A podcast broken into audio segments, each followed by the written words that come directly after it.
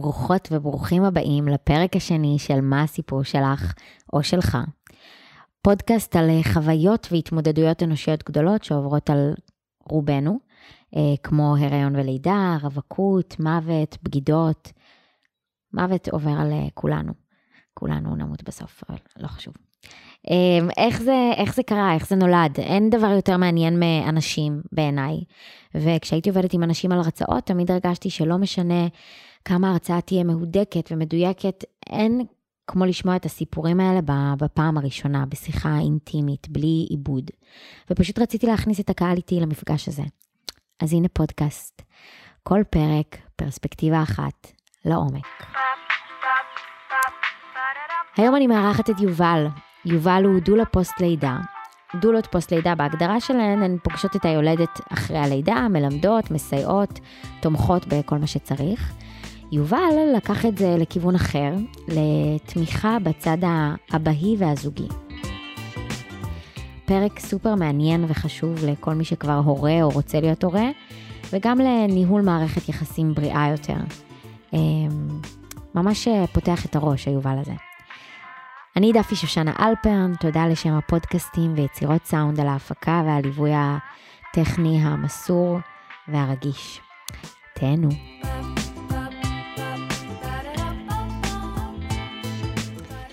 יובל, אז אתה הדולה היחיד בארץ? דולה או דול?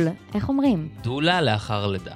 ואני עדיין משמר את זה לפי ההגדרה הנשית שלו, כי כרגע אני היחיד, וכל עוד זה לא ישתנה מבחינת uh, כמותיות, אז uh, מרגיש לי בנוח לשים את זה עדיין uh, כדולה ולא כדול. וזהו, זורם, אבל אני גם מאוד מתחבר לצד הנשי שלי. יוצא לי הרבה פעמים, רוב העיסוק שלי הוא סביב, הוא יחד עם סביבה מאוד נשית. כך שיוצא שאני מדבר אפילו הרבה פעמים בלשון נקבה. אני חושבת שזה משהו שאתה חייב להיות, שאתה חייב להיות קרוב לצד הנשי שבך, כדי בכלל לבחור ולעבוד בעבודה כזאת. היום בדיעבד שאני מסתכל על זה, אז אני באמת נגעתי לאורך החיים שלי הרבה פעמים אה, בתחומים שנחשבו כנשיים יותר. היה לי חנות לקוסמטיקה והלבשה תחתונה באשקלון כשהייתי בן 19, והייתי אה, מנהל קסטרו נשים באשקלון, ככה שתמיד אה, נגעתי בתחומים שנשקו לצד הנשי. איך הגעת לבחור להיות דולה? אני אענה מה שאני עונה כל הזמן. הפכתי להיות אבא. אחד הדברים שהביאו אותי אה, להבנה שיש פה צורך מאוד גדול בשינוי תרבותי וחברתי, אה, זו העובדה שזכיתי גם בבת זוג שאפשרה לי ופתחה לי בעצם את הדלת לעולם האבהות שלי ולעולם ההורות שלי. אה, ובערך בחודש חמישי, להריונה של, נור, של נורית, באמת היא יזמה שנלך ונעשה קורס הכנה ללידה. היא כיוונה את זה למקום מאוד ספציפי, שזה היה דיאדה בנמל שהיה בזמנו, ולצערנו כבר לא קיים. ובאמת עברנו שם את קורס ההכנה ללידה ועוד קורסים נוספים שהם סיפקו, ומצאנו את עצמנו נכנסים לעולם ההורות בצורה מאוד נינוחה, יחסית למה שציירו לנו. הרגשנו מאוד בטוחים במקום שלנו, לא היה לנו סיוע לא של, לא של אימא שלי ולא של אימא של נורית ולא של סבים, כי גם אבא שלי וגם אבא של נורית נפטרו. ובאמת היינו לעצמנו, לא היינו לבדנו, אבל היינו לעצמנו, והגענו מתוך מקום מאוד בטוח. ההכנה הזו, שהייתה כל כך חשובה וכל כך נכונה, אה, אפשרה לנו לעשות את זה בצורה הזו, וזה גם יצא החוצה. אנשים התחילו לשאול אותנו שאלות, להתייעץ איתנו לגבי כל מיני דברים בנוגע להורות, ותמיד כשהם היו פונים אלינו לא מעט, היו שואלים אותנו, אוקיי, איזה יופי שאתם כאלה נינוחים, איפה שאר הילדים שלכם? וכשהיינו אומרים להם שזו הילדה הראשונה שלנו, הם היו פשוט בשוק. איך זה יכול להיות שהורים לילדה ראשונה הם כל כך נינוחים, יוצאים איתה אה, לברים ולמסעדות ולכל מקום אפשרי ולטיולים כשזוהר הייתה בת חודש. אז מה באמת אתה חושב שהיה שונה אצלך, אצלכם? קודם כל זה העובדה שנורית באמת הנגישה לי ואפשרה לי את מה שמונגש אליה.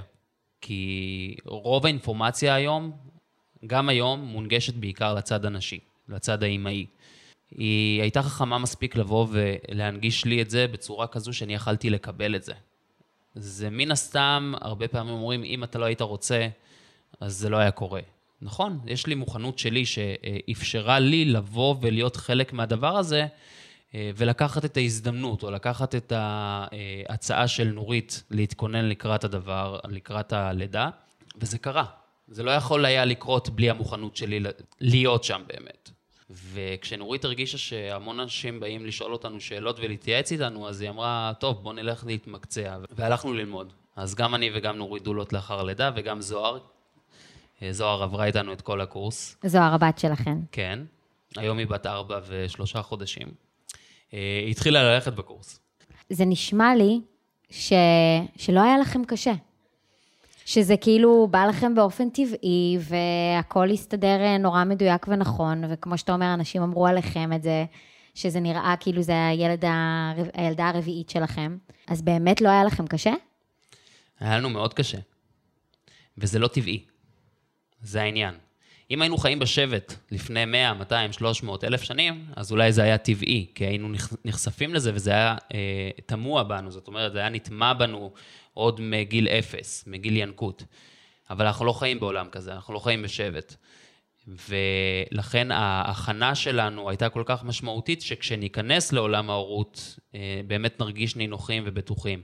זה לא אומר שלא היה לנו מאתגר, עולם ההורות זה העולם הכי מאתגר, זה באמת, אני יכול להגיד שזה השלב הכי מאתגר בחיים של כל בן אדם, הכי קשה, אבל יחד עם זאת גם הכי מתגמל. וכשאתה מגיע מודע ומוכן לקראת הבאות, גם אם אתה לא יודע ספציפית מה הולך להיות, אבל אתה מבין מול מה אתה מתמודד, אתה יוצא מפותח. אז אני רוצה רגע לחזור אחורה. כן. לשלב הזה של אה, איך אתה חווית את האבהות בהיריון. איך, איך אתה הרגשת בצד ה, הלא הריוני, זה שכביכול אה, לא מתייחסים אליו. אני אה, כרגע בעצמי בהיריון, ובן זוג שלי הרבה פעמים אומר שהוא מרגיש שאני מסתובבת עם הדבר הזה, ומקבלת... הוא לא חלק מזה. כן, ואני מקבלת את כל המחמאות וההתלהבות וההתרגשות. לפעמים אנחנו ביחד ואומרים לי, בשעה טובה, וממש אה, מתעלמים ממנו. אה, ויש את המקום שאני ישר חושבת, טוב, אבל אני אה, סוחבת את זה. מצד לי, שני... כן. יש לי, יש לי הרבה מה להגיד לגבי העניין הזה. כן. וזה באמת תהליך, איך שאת מציירת אותו, זה באמת תהליך שקורה בחברה שלנו. באופן כללי, אם אנחנו נסתכל על זוג שמגיע לפני בכלל שהם מתבשרים על ההיריון אה, אל חברים, כמו שאת אומרת, הסתכלו עליהם פחות או יותר בצורה די אה, אה, מאוזנת, תשאלו אותו, ישאלו אותה, ויהיה עניין לשני הצדדים. ביום שמתבשרים על ההיריון, אפשר לראות בצורה מאוד מובהקת איך רוב תשומת הלב הולכת לצד שלך, לצד שלה, אה, ופחות לצד שלו. ואם מסתכלים על הצד שלו, אז זה בסוג של רחמים. כאילו, נו, היא כבר שאלה, ביקשה ממך כל מיני דברים הזויים כאלו ואחרים, אבל לא באמת שואלים אותו ומבינים מה הוא עובר. והוא עובר המון. ומאחורי הדברים של בן הזוג שלך, כשהוא אומר לך, אני מרגיש שאני לא חלק מהדבר הזה, כי את סוחבת ואותך שואלים שאלות ובך מתעניינים, אה, מאחורי כמה מילים הקטנות, במרכאות, מסתתר המון המון, אה, אה, אפשר לומר, כאב, ריחוק אה, וחוסר משמעות. דבר שצריך לדעת לטפח לאורך ההיריון, כי הפער שנוצר בין בני הזוג, הוא לא קורה ביום שהופכים להיות הורים. הוא מתפתח והוא נבנה כבר משלב ההיריון, מהימים שבהם אתם מקננים ביחד. ואתה הרגשת שבחוויה שלך, בהיריון שלך ושל נורית, הרגשת שנורית כן משתפת אותך? מהצד של נורית אני כן הרגשתי שהיא משתפת אותי. Mm-hmm. עדיין היו רגעים אה, שהרגשתי שכביכול שמים אותי בצד ונותנים לי פחות משמעות. אה, אבל מצד החברה, כמו שאת מספרת, באמת, אה, עדיין החברה לא מצליחה לתפוס אה, את העובדה שגם אבא עובר המון שינויים ושהוא חלק מאוד משמעותי בבנייה של הדבר הזה, של התהליך שקורה כרגע. גם אם הוא לא סוחב את העובר בבטן, התהליך הזה הוא משותף. וצריך להסתכל על זה בצורה כזו. אז מצד, מהצד של נורית כן הרגשתי שהיא רואה אותי, מן הסתם היא גם פתחה לי את הדלת ואפשרה לי והנגישה לי את מה שמונגש אליה. אה, היא חקרה והעבירה את זה הלאה אליי בצורה שאני מאוד מעריך, אה, שבאמת לא הייתה אה, שיפוטית או מבקרת, אלא בוא, בוא, לך, בוא תלך איתי בדרך, תסתכל מה, מה דעתך על הדבר הזה, ובאמת הצלחנו לגבש איזושהי דרך שבה אנחנו סוללים דרך משותפת, שזה לא רק הצד שלה שקובע את אה, רוח הדברים, וזה גם לא הצד שלי רק שקובע את רוח הדברים, אלא באמת סוג של איזון אה, במה שכל אחד מאיתנו יכול להביא. ש, שלא יחשבו שזה לא קשה לנו. העבודה הזו היא יומיומית, היא, היא, היא, היא בכל רגע, היא בכל שנייה. אתה, אתה לא יודע מאיפה זה יבוא ואיזה טריגר יצוף לך פתאום, שיגרום לזה שאתה תכעס, שיגרום לזה שהיא תהיה מאוכזבת, שהיא תהיה בודדה, שהיא תהיה כואבת, אה, והיא תרגיש שהיא לא יכולה אה, לקחת לעצמה את הזמן לנוח. וזה מאוד חשוב שאתה תהיה שם בשביל אה, לזהות את זה. וכנ"ל גם כלפי הצד שלה, זאת אומרת, מהצד שלה, שהיא תדע לזהות כשאני חלש וכשאני אה, לא יכול להתמודד עם הסיטואציה הזו, אם זה בזמן ההיריון, אם זה בלידה, ואם זה אחר, אחרי הלידה, אם זה ביום שאנחנו מתמודדים עם הילדים שלנו. בואו ננסה להיות אה, ספציפיים. מעניינת אותי דוגמה של אה, סיטואציה בהיריון, גם בלידה עצמה וגם בהורות. שהרגשתם את המקום השביר הזה, העדין הזה, שאתה נדחק הצידה, או שאתה מרגיש לא חלק, ואיך באמת התמודדתם עם המקום הזה? אז אני יכול לצייר את זה live מעכשיו, כי נורית היום היא בחודש שביעי, ואל תחשבו שההיריון הראשון קרה והנה דברים עברו, ובפעם הבאה ידעו איך לעשות את זה בצורה יותר טובה. זה לא בדיוק ככה. כל הריון הוא שונה, אה, אנחנו כבר במקומות אחרים, מתמודדים עם סיטואציות ועם מציאות אחרת, והמציאות שאנחנו חיים בה היום היא מציאות מאוד מאוד מאתגרת, והיא משפיעה עלינו מאוד. אה, אז לגבי השאלה שלך, של איפה אתה מרגיש שאתה נדחק לצד אה, בתקופת ההיריון, אז אני יכול לומר שאפילו היום, ושבוע שעבר למשל, אני ציינתי בפני נורית שזה לא רק קול שלך פה. יש איזושהי תחושה שכשאישה בהיריון, אז הכל, גם מבחינתה, לא רק מבחינת הסביבה, הכל צריך להיות סובב סביבה. אה, לפחות מהתחושות שלי. זה כאילו נוצר איזשהו מקום שבו נורית לא מבקשת, אלא פוקדת עליי לעשות כל מיני דברים שילכו אך ורק בדרך שלה. אבל איפה אני? יש את הצד שלי, יש את המקום שבו אני רוצה להכתיב את הדרך או לבחור בדרך שמתאימה לי. זה לא חייב ללכת רק בדרך שלך. אבל באמת, אתה יודע, התשובה האינסטינקטיבית שלי זה להגיד לך, אבל היי, היא עכשיו בהיריון, אתה לא בהיריון, אין לך כרגע ילד או ילדה שניים, וכן, הכי הגיוני ש... שהיא אולי לא תפקוד עליך, אבל שהיא תקבל אה, אי אלו החלטות שקשורות לנושא הזה, כי בסוף... זה לא רק לגבי הנושא הזה, זה לגבי כל דבר שקורה בכלל אה, ביום-יום, שאפשר להבין ש- שבצורה מאוד ברורה זה נובע מתוך המציאות הזו שהיא כרגע בהיריון. זה יכול לנבוע מהורמונים, זה יכול לנבוע מהמציאות שסביבנו, זה יכול לנבוע מהמון דברים, אבל זה כאילו המקום הזה נותן לה לגיטימציה להרגיש שכרגע הכל סובב סביבה. אז איך, איך מאזנים בין האמפתיה כלפי ההיריון שלה, וכלפי זה שהיא באמת זאת שבמרכאות... מתמודדת עם לא מעט. כן, כן. המון.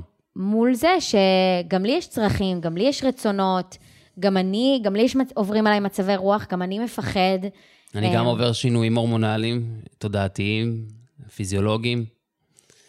אה, וזה מצריך ממני להיות מאופק עד כמה שאני יכול. הרבה פעמים אני לא מצליח לשמור על איפוק, ואני עומד על שלי ואני מתעקש שזה לא משנה כמה קשה לך כרגע, אני, אה, אני רוצה שזה יקרה בדרך שלי. לפעמים זה, אנחנו מצליחים למצוא את נקודת האיזון, ולפעמים אנחנו מצליחים להרגיע את הרוחות, ולפעמים לא.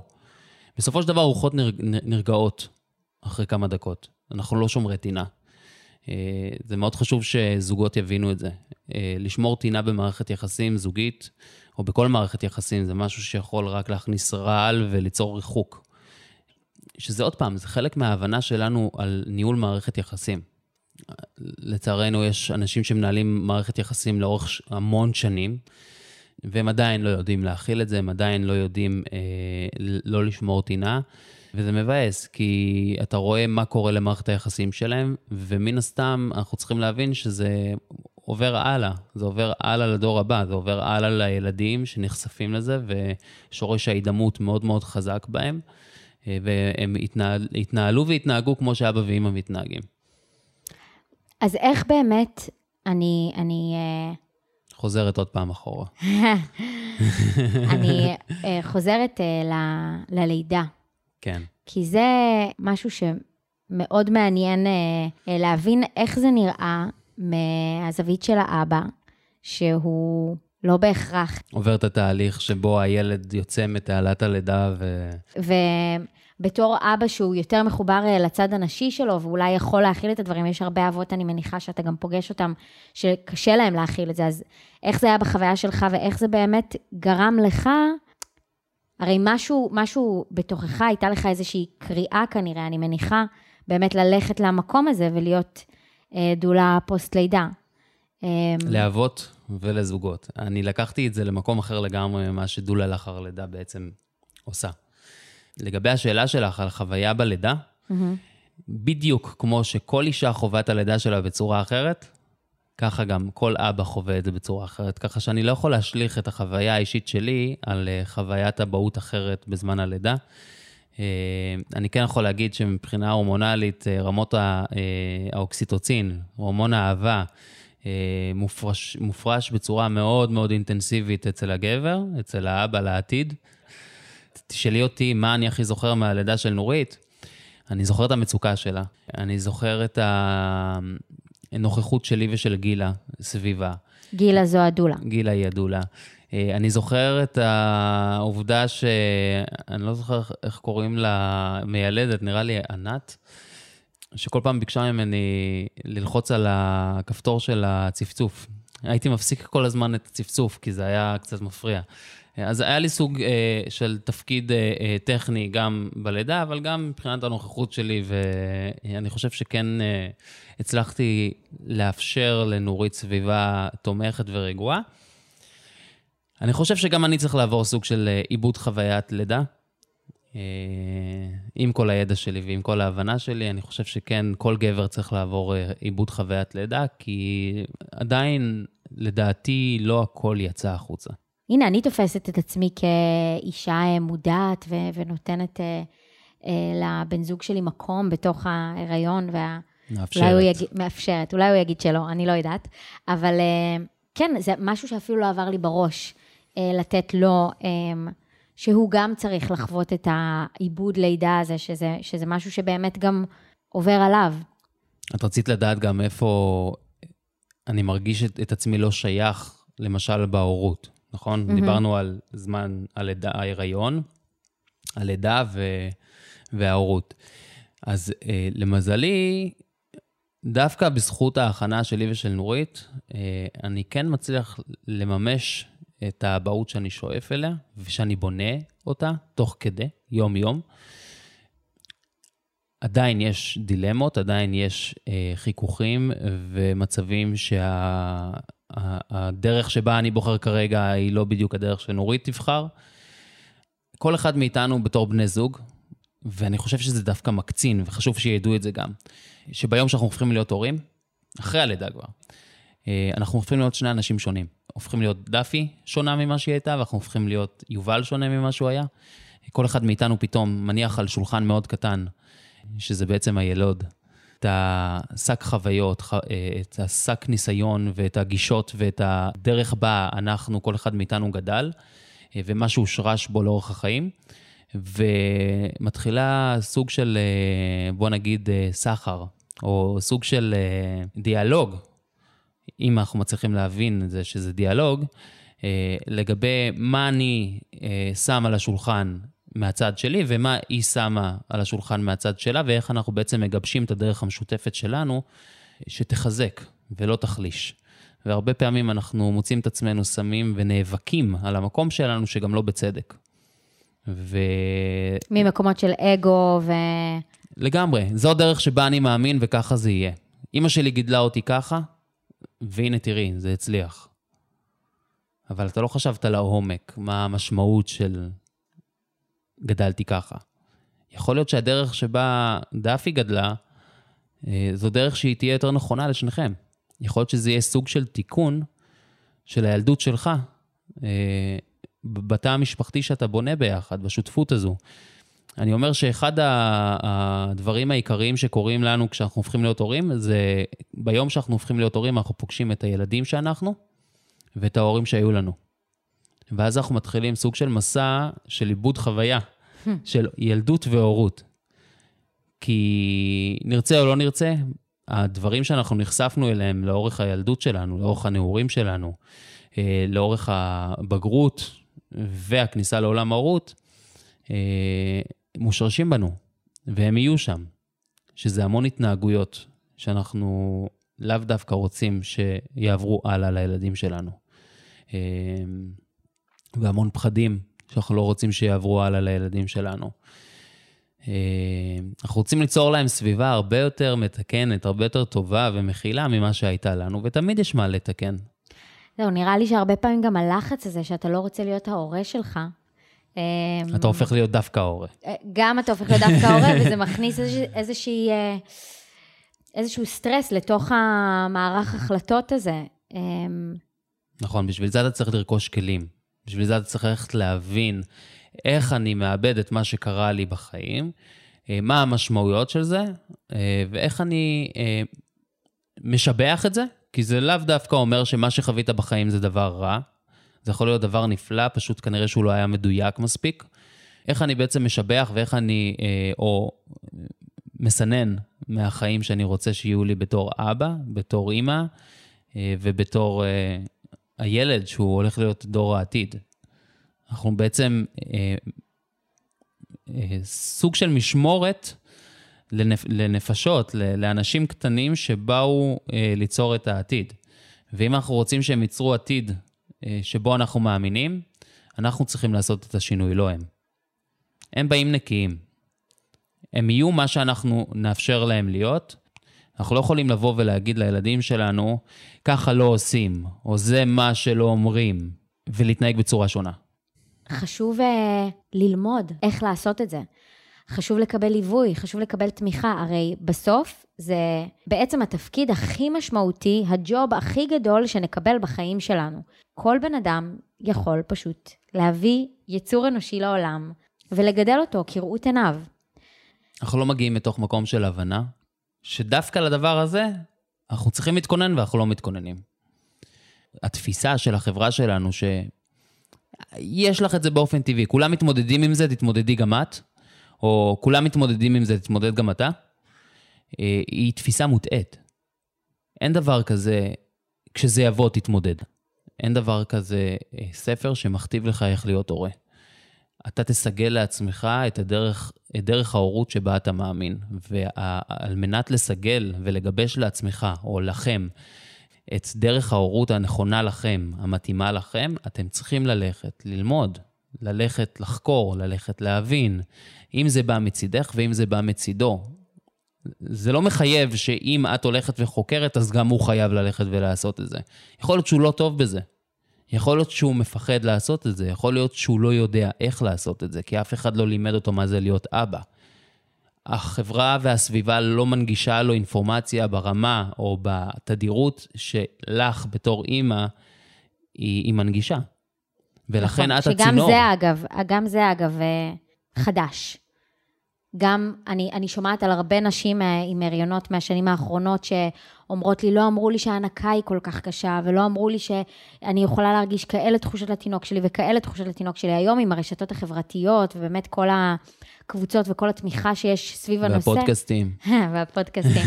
אמ, אז באמת יש יותר, אבל עדיין לא מספיק, ואני לא מסכימה איתך לחלוטין שלצד השני אין, נכון. לא, אבל אני, כשאני אומר הצד השני, אני מתכוון שעדיין לא מספיק, והרבה פעמים עדיין משמרים ומחזקים דווקא את המקום הזה של בוא נסתיר. עדיין הרבה פעמים יש לי חברות שחוו דיכאון לאחר לידה והן לא מדברות על זה. הן לא רק שהן לא מדברות על זה, הן גם אה, לא הלכו לטיפול. ואני חבר בקבוצה של אה, אה, דיכאון לאחר לידה, יש פתרון, סימן שאלה, והפתרונות שם זה חומרים כימיים שמרעילים את הגוף, את הנפש, ופוגעים בה, פוגעים ב, ב, במשפחה, בתא המשפחתי, בבן הזוג, בחברים, במשפחה הרחבה, שזה כואב לי מאוד לראות את זה, כי דווקא אני בן לאימא שחוותה דיכאון לאחר לידה לפני 40 שנה, ואני ראיתי ואני יודע מה זה עושה למשפחה שלמה, אני יודע מה זה עושה לילד שרואה התפרצויות של אימא שלו, והוא לא יודע מאיפה זה בא, ושהיא צורחת לו, אתם תרצחו אותי. ורק היום, בזכות המקום שאני נמצא בו, אני יכול להבין את מה שהיא חוותה. אבל עדיין זה לא אומר שזה לא נחרט בי בתור ילד, ומה שזה עשה לי בתור ילד אה, שנחשף לדבר הזה. אימא שלך לא טופלה? אה, אימא שלי טופלה בצורה לא ראויה, שזה בדיוק אותן תרופות במרכאות, אף אחד לא רואה שאני יכול לעשות את זה, אה, אנטי-דיכאוניות. אין דבר כזה תרופות אנטי-דיכאוניות. יש כאן אה, תרופות מדכאות. זה תרופות שבעצם מדכאות את הצורך האמיתי. וכשטיפלו באימא שלי, בעצם במקום לתת לה מענה לצורך האמיתי, שזו הייתה מצוקה בעיקרה רגשית, יכול להיות שהיו צריכים להיעזר באיזושהי תמיכה תרופתית, אבל לאורך זמן קצוב, מבוקר, ולא עשו את זה. מה שעשו, לקחו חומרים כימיים, אמרו לה, קחי את זה, וביי, נגמר הסיפור. מה שעשו, הרעילו אותה, גמרו לה את החיים, גמרו לה על הנפש. יש לה גוף פעיל, עם נפש גמורה, נפש מתה, ובעצם הייתה צריכה להתמודד עם משפחה. היא הייתה צריכה להתמודד עם עצמה, עם בן הזוג שלה, עם אבא שלי, שלמזלה הגדול ולמזלנו היה בן אדם שלא היה ותרן, על הסביבה שלו, אלא ויתר על עצמו, ובגלל זה הוא גם נפטר בגיל 50. ויש לזה מחיר מאוד מאוד כבד. וזה כואב לי לראות כל כך הרבה נשים שמעודדות אפילו את הנשים באותה קבוצה ובחברה, להמשיך ולקחת את אותן התרופות, במקום לנווט אותן למקום שבו הם צריכים לקבל מענה לצורך. ומה המענה לצורך? המענה לצורך הוא מענה רגשי. זה עיבוד חוויית לידה, זה עיבוד חוויה טראומטית באופן כללי, פוסט-טראומה. איך בפועל עושים את זה? אז בואי בוא אני אצייר לך אה, מקרה של אבא. אחד לעשר אבות חווה אה, דיכאון לאחר הלידה, עשרה אחוז, שזה המון. יכול להיות שאפילו יותר, וכ-80 אחוז חווים סוג של baby blues. דכדוך מאוד אה, כבד אחרי הלידה. אותו אבא שאני פגשתי ואני ליוויתי, אה, זה היה כשבועיים אחרי שהבת שלו נולדה. כשאני הגעתי אליו, הבן אדם היה פשוט גמור. גמור, בסך הכל שבועיים אחרי הלידה, וזה היה מוקדם וטוב שזה היה ככה, הוא לא היה בבריאות נפשית. ורוב הסיכויים שאם אני לא הייתי פוגש אותו, והייתי מכווין אותו ומנווט אותו לגורמים הטיפוליים הנכונים, והייתי נותן בו את הביטחון ואת הזכות להרגיש את התחושה שהוא יכול לפנות והוא צריך לפנות לעזרה על מנת לטפל בזה, ולהגדיר את זה בצורה הנכונה כדיכאון לאחר הלידה ולא כחרדה, יכול להיות שהיו גומרים לו על החיים, היו גומרים להם על החיים. אבל בזכות הפגישה שלו איתי, הוא כן הלך, קיבל את הטיפול, טיפול רגשי, בליווי של ציפרלקס, שזה בסדר גמור, מבוקר, מתוזמן, לאורך זמן מסוים, כשעיקר הטיפול הוא טיפול רגשי, ולפני חודשיים בערך אה, יצרתי איתו קשר, מה שלומך, מה העניינים, ולא יכולתי לבקש בשורה יותר טובה מזה שהוא אומר לי, תקשיב, יובל, לפני שבועיים הפסקתי את הציפרלקס לחלוטין, והחיים שלי חזרו, מה זה חזרו? החיים שלי פורחים. להבין שהבן אדם קיבל טיפול ראוי, ולא הרעילו אותו לחיים, כי אם הוא היה הולך בלי הכוונה, הוא היה מטופל בחרדה, וכנראה שהוא היה מטופל לאורך כל החיים שלו בתרופות. זה, זה אין, לא, אני לא יכולתי לבקש יותר מזה. אני חושבת שהנתון ש, שהתחלת איתו, של אה, אחד מעשרה גברים יכול לחוות דיכאון אחרי לידה ו-80 אחוז חווים דכדוך, זה נתון ש, שהוא לא, לא יודעים אותו. זה, זה כל כך חשוב שתהיה סביבה מודעת, שזה עוד פעם, זה יכול להיות בן הזוג שלך. ברגע שהוא מעורב, הוא מחובר, הוא יודע מה עובר, הוא ערני למה שקורה איתך. הוא יהיה מספיק ערני להבין שמשהו קורה אחרי הלידה. זאת אומרת, אני אומר ככה, גבר מחובר, נוכח ומעורב, יכול להוריד ב-50% את הסיכוי שלך לחוות דיכאון לאחר הלידה. כי הוא נותן לך את הסביבה התומכת שאת צריכה בשביל ההחלמה הכל כך הכל חשובה שאת צריכה לעבור, מטלטלה עצומה, שכנראה לא, לא תחווי עד הלידה הבאה. אבל אין טלטלה יותר אה, קשה מלידה, נפשית ופיזית. אז אותו האבא, באמת היה לו מזל מאוד גדול שאח שלו היה ערני לדבר הזה, הוא היה אבא, מה זה היה? הוא אבא. אבא מחובר, והוא היה חכם מספיק לראות שמשהו קורה עם אח שלו. אני לא חושב שהוא ידע, דווקא מהמקום של הרגשות אשמה כל, כל כך קשים שהיו לו, הוא הרגיש כל כך במצוקה והוא הרגיש בחרדה כל כך גדולה שהוא לא יכול להיות שם כמו שהוא צייר שהוא יהיה. מבחינתו הוא אמר לי, אני, אני, אני, אנחנו ציירנו לנו מציאות כל כך פורחת ונפלאה ו, אה, ו, וחמימה ומחברת ו, ומה לא אה, אחרי הלידה, ופתאום זה נפל עליי ואני לא יכול להיות שם בשביל לעזור לה. אני לא יכול להרגיע את הילדה. אה, כל פעם שאני שומע את הילדה אני פשוט מקבל התקף חרדה עם קוצר נשימה. אני לא יכול להיות שם, אני, אני פשוט אבא דפוק. וואו. כל כך הרבה קולות שנמצאים שם בפנים ולא מוכנים לצאת, אתה לא יכול להוציא אותם אפילו החוצה. ברגע שהוא אמר לי את הדברים האלה, והצלחתי להוריד לו את מפלס האשמה, ובאמת להביא אותו להבנה של מה שהוא חווה, הוא יכל ללכת, הוא יכל להיות פנוי לקבל את העזרה. וכנ"ל גם לגבי אימהות, המון אימהות סוחבות איתן כל כך הרבה אה, רגשות אשמה, על כך שהן לא מצליחות לקיים את האימהות שהן חלמו עליה, וזה פשוט פוגע. זה שם אותם במקום לא טוב. הבור הזה רק הולך ומעמיק. אה, ולכן הסביבה חייבת להיות מאוד מכילה, מאוד בריאה, אה, מאוד מודעת. זהו, זה, מה שאני חושבת שחשוב פה זה, זה לקרוא לגברים באמת לקחת את המקום הזה. לקחת את המקום הזה של מותר לכם גם להרגיש, מותר לכם גם ללכת לטיפול, מותר לכם, כי באמת זה, אין מה לעשות, משפחה זה תא וזה מזין את עצמו. וגם כאילו, לה, שניכם, לבנות הזוג. לחלוטין. לה, לה, להבהיר להם שבן הזוג שלכם חווה שינויים מאוד מאוד משמעותיים כבר בתקופת ההיריון. רמות הטוסטסטרון יורדות עם כל הריון ולא חוזרות אחורה. זאת אומרת שיש אה, שינוי אה, רגשי, הורמונלי, תודעתי שקורה שם, שמתרחש שם, וככל שתיתנו לו יותר מקום, אה, הוא ירגיש שייך. אתם תראו אותו, הוא יראה אתכן, זה מעגל. בסופו של דבר, כשאנחנו רואים בן אדם, הוא רואה אותנו בחזרה. בן אדם שאנחנו לא רואים אותו, בן אדם שאנחנו לא נותנים לו תחושה של משמעות במה שקורה בחיים שלנו, לא ירצה להיות שם. טבעי לחלוטין.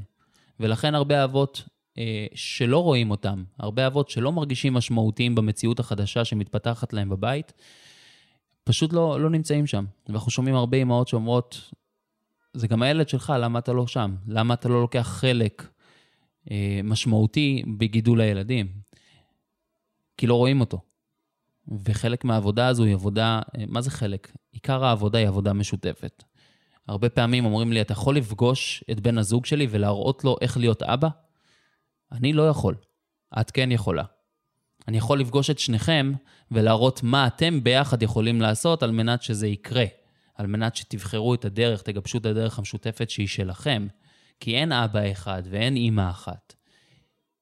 יש אין ספור. אני חושבת שזה פשוט נובע, האמירה הזאת שאמרת, מאיזה מקום שאת רוצה שקשה לי. קשה לי בהיריון, קשה לי לסחוב, קשה לי, אני מרגישה ככה, ו... ו... ויש לי כל מיני מצבי רוח בעקבות השינויים האלה. והי, תעזור לי שבן זוג שלי יראה שאני לא סתם בוכה, אני לא סתם מתלוננת, אני לא סתם קשה. באמת עוברים עליי הדברים האלה. ו- ואני מניחה שבאמת הרבה נשים חוות את זה כ- כגברים שלא, שלא לוקחים חלק, וצריך אה, לא להיכנס למקום של האגו, ובאמת גם... אה, אחריות היא משותפת, אה, גם באמת לעזור לו להשתלב בדבר הזה. אני, אני בעצמי רואה את זה עכשיו, שכאילו זה גורם לי לאיזה שינוי מחשבתי באמת לגבי ההיריון שלי, שאין מה לעשות, אני מתעסקת עכשיו הרבה בלידה שלי, אני פחות משתפת את הבן זוג שלי בלידה שאני מתכננת אה, לחוות, וכשנעשה הכנה ללידה, וכש... אז אה, הוא ישמע את הצד הטכני. הוא ישמע... בעיקר. אה, אה, כן, הוא ישמע מה הוא, אה, מה הוא צריך לעשות. מה, מה מצפים ממנו. כן, כן. אבל, אבל אם הוא ישמע מעבר למה מצפים ממנו, והוא יבין לקראת מה התהליך שאנחנו הולכים לעבור, אז אולי הוא ידע להכניס את עצמו, באמת את עצמו, לתוך הדבר הזה, מה שיאפשר לך באמת לעשות את מה שאת חולמת עליו. בוא נגיד שאם אשת מקצוע נפגשת עם שני בני הזוג, והיא רואה אותו, כבר הוא ירגיש הרבה יותר שייך לתהליך. נכון. עכשיו, אם אנחנו ניקח את זה קדימה ליום שאחרי הלידה, הוא רוב הסיכויים אחרי שבוע יחזור לעבודה. והבוס שלו לרוב, או הסביבה שבה הוא עובד, לא תאפשר לו באמת להיות שם כדי לבסס את מערכת היחסים שלו עם בת הזוג, שזו מערכת יחסים חדשה שהם צריכים לבנות כל יום, אה, ולבנות את מערכת היחסים עם הילוד החדש. הוא יצא בבוקר מהבית, ממציאות אחת, והוא יחזור למציאות אחרת בסוף היום. נוצר בינו לבינך לבין, ולבין הילוד פער עצום במערכת היחסים, והאחריות אה, לתווך לו את, ה, את המציאות הזו, זו תהיה שלך. כי הוא לא יכול לנחש מה קרה שם. לא היה לו את הזמן להסתגל ולהכיר את מה שהתפתח במהלך היום. זהו, ואני חושבת שהפער הזה הרבה פעמים יוצר איזה מרמור, בוא. ואיזה כעס, אה, ואיזה מקום של אתה לא שייך, וזה רק עוד יותר מגדיל את התהום הזה שנפערת בין, בין בני הזוג. זה יוצר פער מאוד גדול, גם בינך לבינו, מהצד שלך כלפיו, כי איך זה שאתה מגיע הביתה ואתה לא אה, לוקח אחריות ואתה לא מצליח להרגיע את הילד? הנה, תסתכל, ככה מרגיעים אותו. לך היה את הזמן לאורך כל היום לתרגל את ההרגעה עם הילד. הוא לא. ומעבר לזה, גם מה, מהצד שלו כלפייך, כשהוא מגיע חזרה הביתה, הוא מגיע למציאות שהוא לא מכיר. הוא לא יכיר אותה אם את לא תאפשרי לו להכיר אותה. הוא לא יכיר אותה אם לא תתווכי לו את מה שקרה במהלך היום. ולכן גם יהיה לו מאוד קשה להסתגל למציאות הזו. והפער הזה הולך וגדל והולך וגדל והולך וגדל. יש לי חברים שהגיעו לילד שלישי ורביעי. שלישי ורביעי. היה להם מנוחה מסוימת, כבר לא הביאו יותר ילדים, ובדרך כלל זה קורה אחרי כמה חודשים שהילד האחרון כבר גדל, פתאום הם פותחים את העיניים ומסתכלים על המציאות שהם נמצאים בה, והם לא רוצים להיות שם. וזה הגיוני לחלוטין. אם נבנתה מציאות שאותו אדם לא שייך אליה, הוא לא ירצה להיות שם.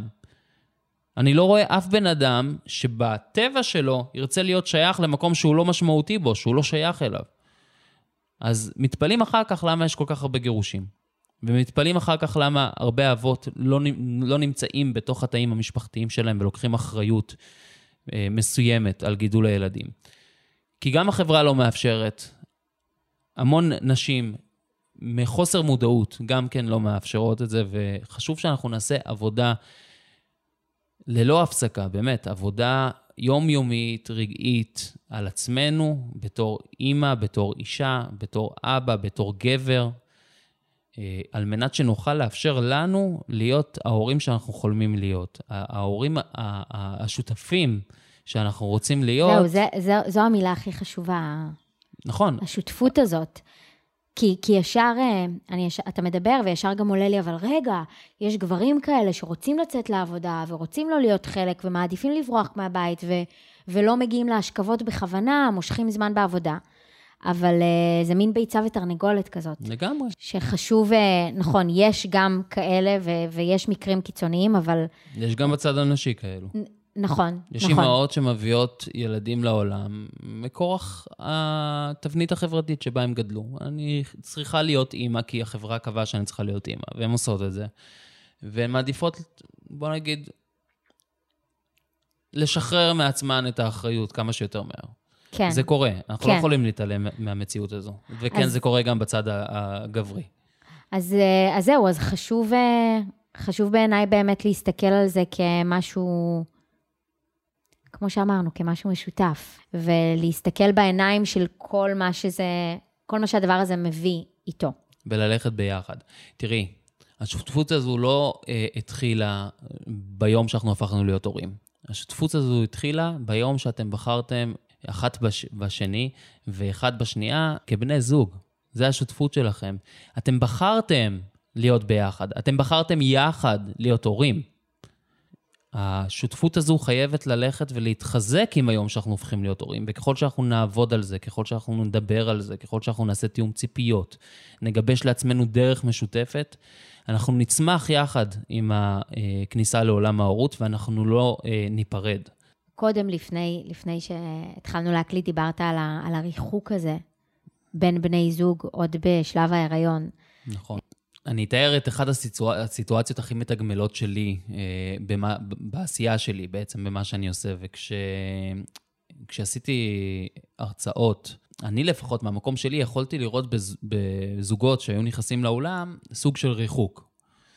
והריחוק הזה היה בצורה כזו שהם היו יושבים אחד לשני. אני יכול לצייר לעצמי כנראה, אולי זו השערה שלי, את המחשבות של אותו בחור, אה, שמה לעזאזל הבאת אותי אה, למקום הזה, כאילו, יכולתי ללכת לשבת לשתות בירה או לא יודע מה, או שיכולנו סתם להיזרק על הספה.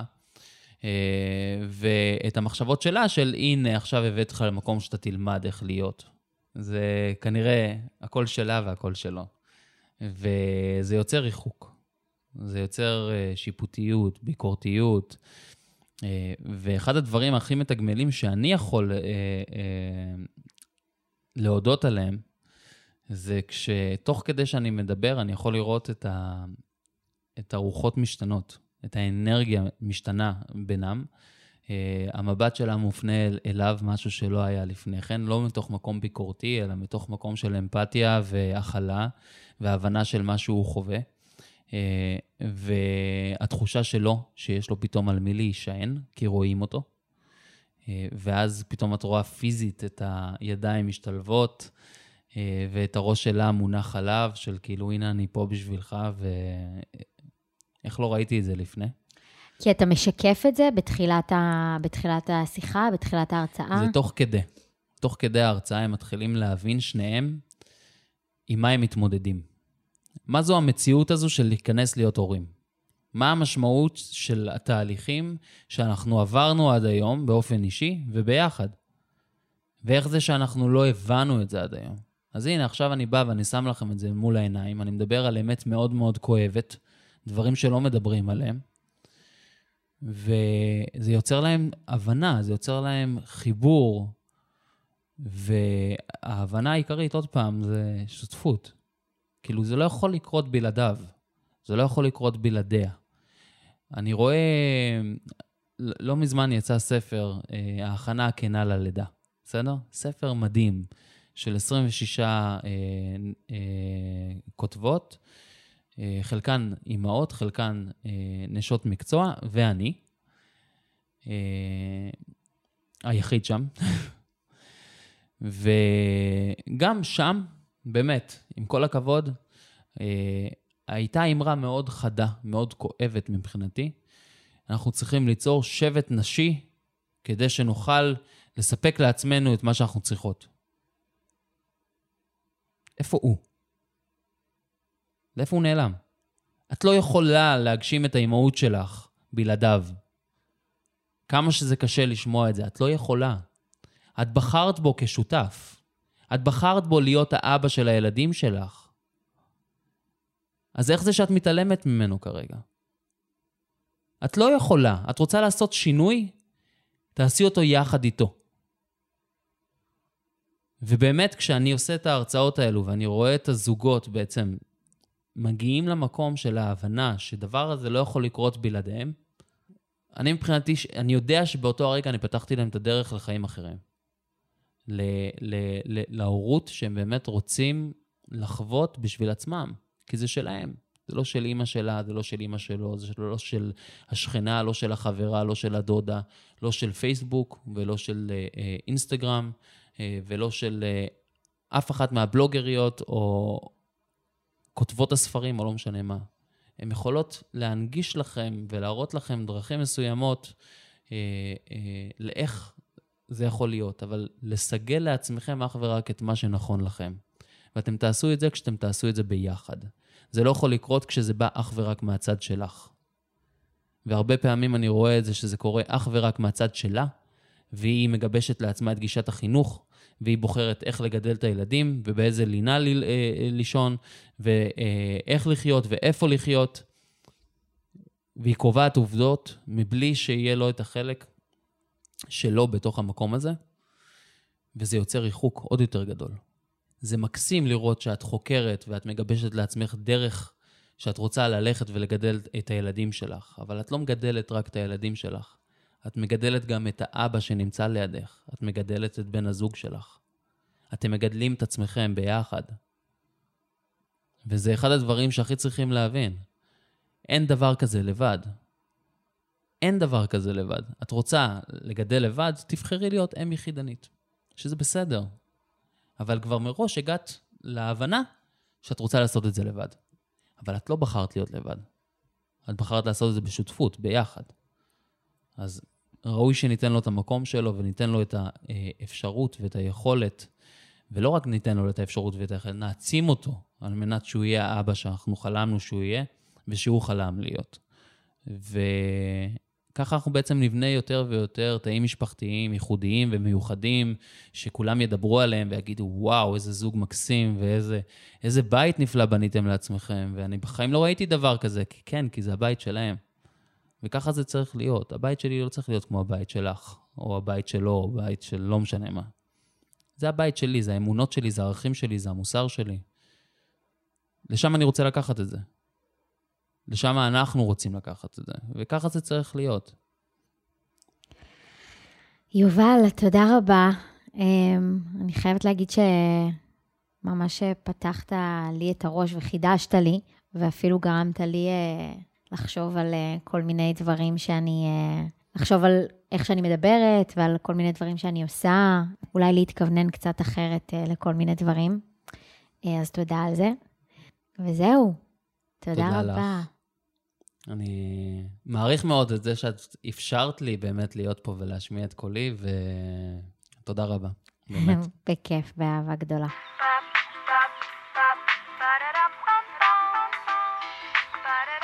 אז זה היה הפרק השני של מה הסיפור שלך או שלך. בפרק הבא נעבור קצת לדבר על רווקות, אבל עוד נחזור להיריון ולידה. אמ, אתן מוזמנות להצטרף לקבוצת הפייסבוק, שם גם אה, נמצא יובל. ותוכלו לשאול אותו שאלות, ושם גם תוכלו להירשם ל mailing list, לקבל את הפרק למייל פעם בשבועיים.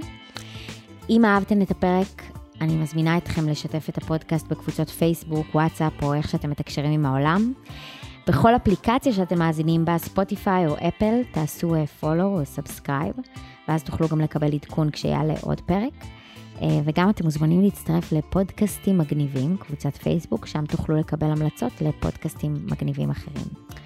תודה לשם הפודקאסטים ויצירות סאונד על ההפקה והליווי הטכני. אני דפי שושנה אלפרן. נשתמע בפרקים הבאים.